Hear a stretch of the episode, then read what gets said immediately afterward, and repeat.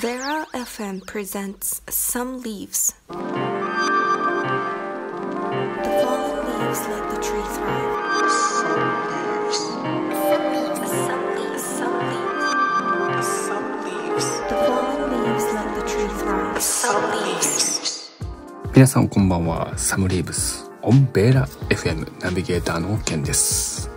皆さん年末年始はいかがお過ごしでしたかまあ正月一発目ということで明けましておめでとうございます、まあ、今年もよろしくお願いしますまあちなみにね、まあ、何回も言ってるけど今年、えー明けて2022年えー、プリマベーラは2002年にまあ創設なんてね、こう、なんかすごい大それたものではないけど、気づけば20周年。まあ20年かけてここまで来たと。まあそれが早いのか遅いのかわかりませんが、続いてるってことが、まあ一つの成長の証なんだと信じて、まあこの先の、まあ21年、22年、そして30年、50年と続ければ、いいかなと思います。まあ、やっぱり多くのサポートしてくれてる方々、スポンサーはじめ、もちろん選手、そのご家族、この場を借りて、えー本当にありがとうございますと。そして、まあこれからもよろしくお願いしますというメッセージを伝えられたらと思います。ちなみに、まあケンジは、まあケンジの中の合言葉というか、えー孫の代までプリマベーラっていう、まあ、賢治の中のキャッチフレーズ。まあ、今お子さんがいらっしゃるので、まあ、そのお子さんがまた子供を産んでと。そこまでやっぱり自分の背番号を受け継いでたいっていうのはもうプライドではないでしょうか。さて、この番組では、フットボールクラブプリマベーラ東京の今をお伝えし、革新的な意見や様々な挑戦など、裏話を通じてありのままの姿をお伝えする番組です。練習やその他の活動はもちろんですが、プライベートまで角度を問わず、エッジの効いた発信をしていきたいと思います。まあ、正月一発目ってことでね、サムリーブスは、えー毎月1日、11日、21日と、こう1がつく日がオンエアなので、まあ、今日1月1日もサムリーブスからこう始まるプリマベーラ東京っていう感じなんですね。まあ、年末年始ね、の最後の日曜日、そう、12月26日。まあ、本当にこの日はね、ハードで、まあ、サッカーのトーナメントの1回戦。そしてフットサルは、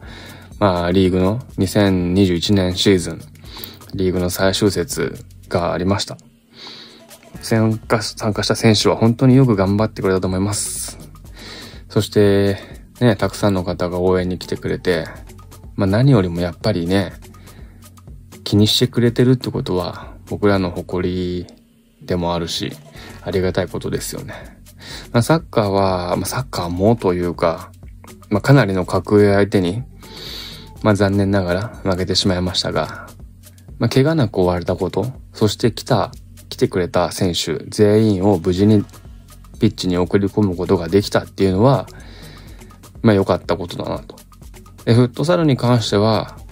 まあもう順位はね、ある程度決まってるんだけど、最後格上というか優勝チームなんだよね。首位相手に。まあ、一時期は、えー、早田のゴールで、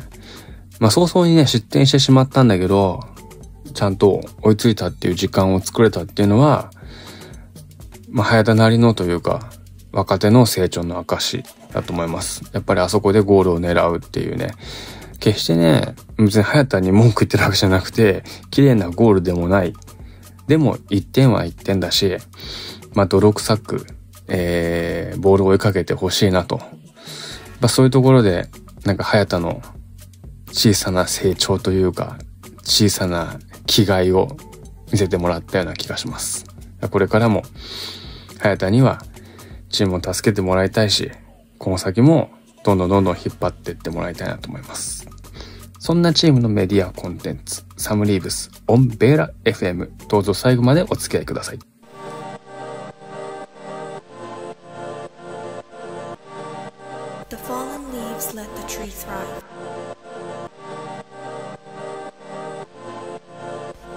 Program is brought to you by Warlocks.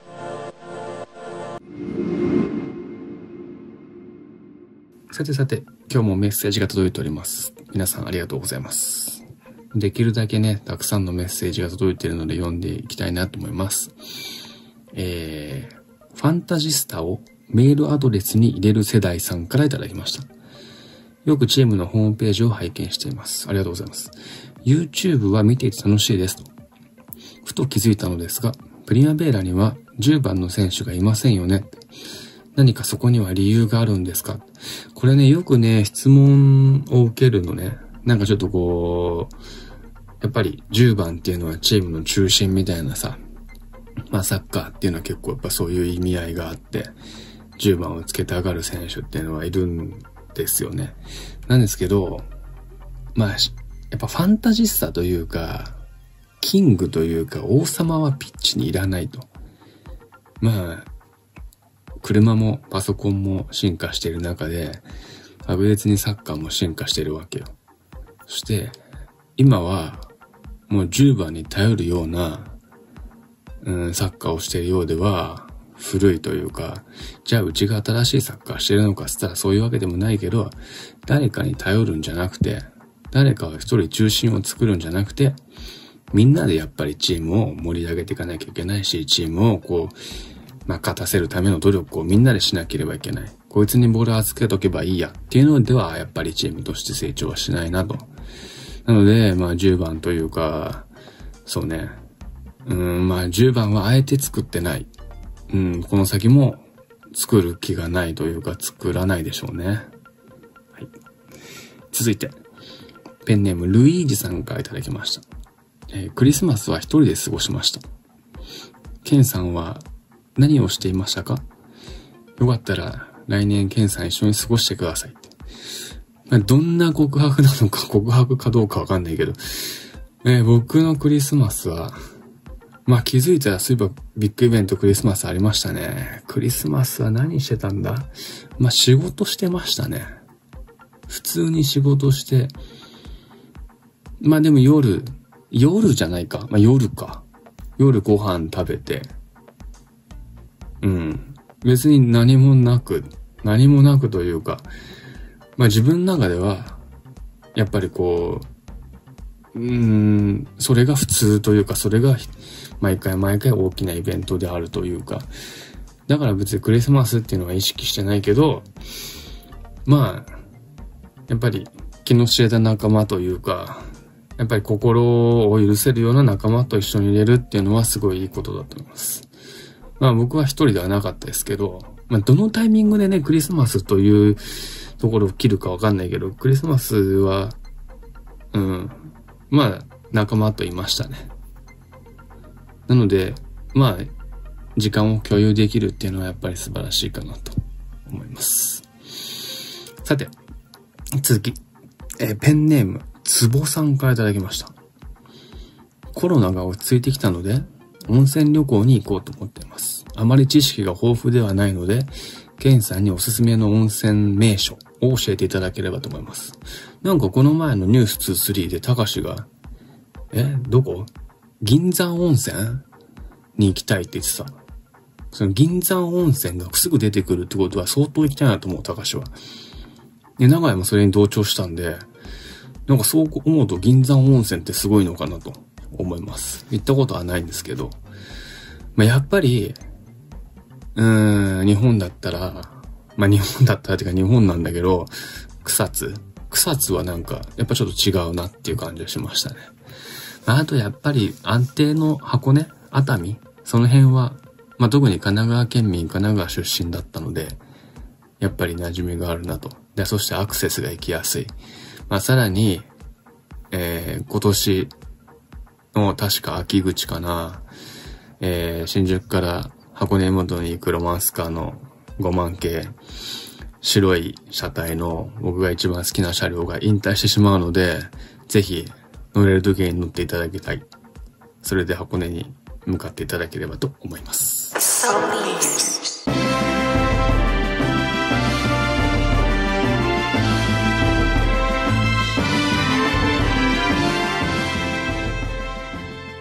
てさて、クラブ情報を。というのも、まあ、クラブは、リーグが終わって、今、ストーブリーグ、ストーブ期間中。まあここで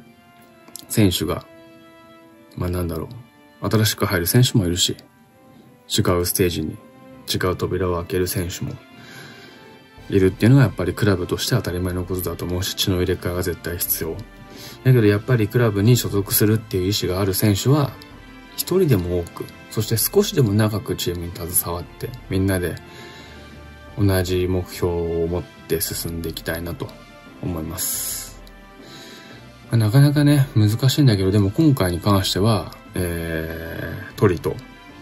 えー、長屋がまあ協力してくれて、まあ、よりこうスムーズな登録、そして、え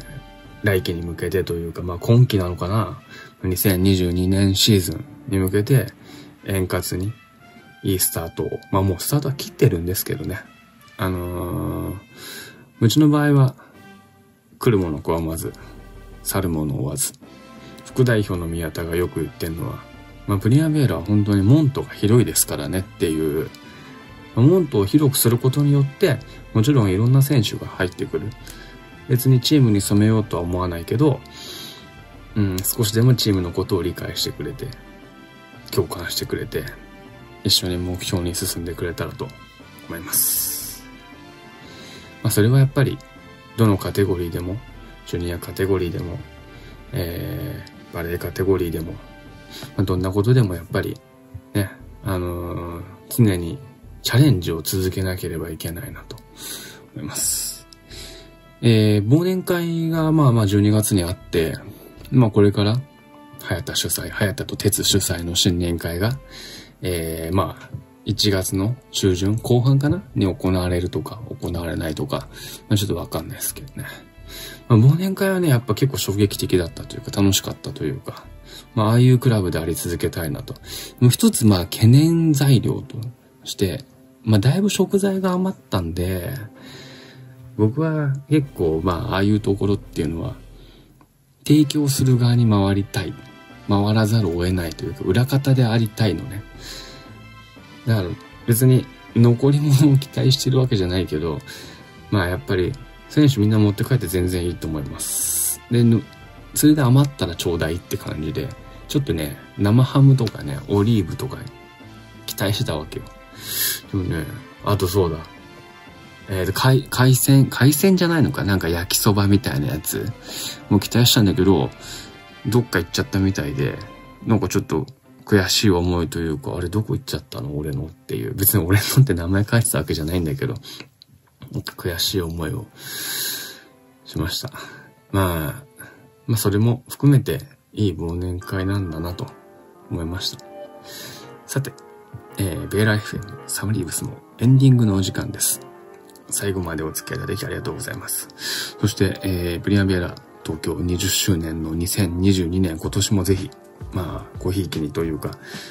えー、サポート等々、はい、どうぞよろしくお願いいたします。次回は、えー、1月の11日ですね。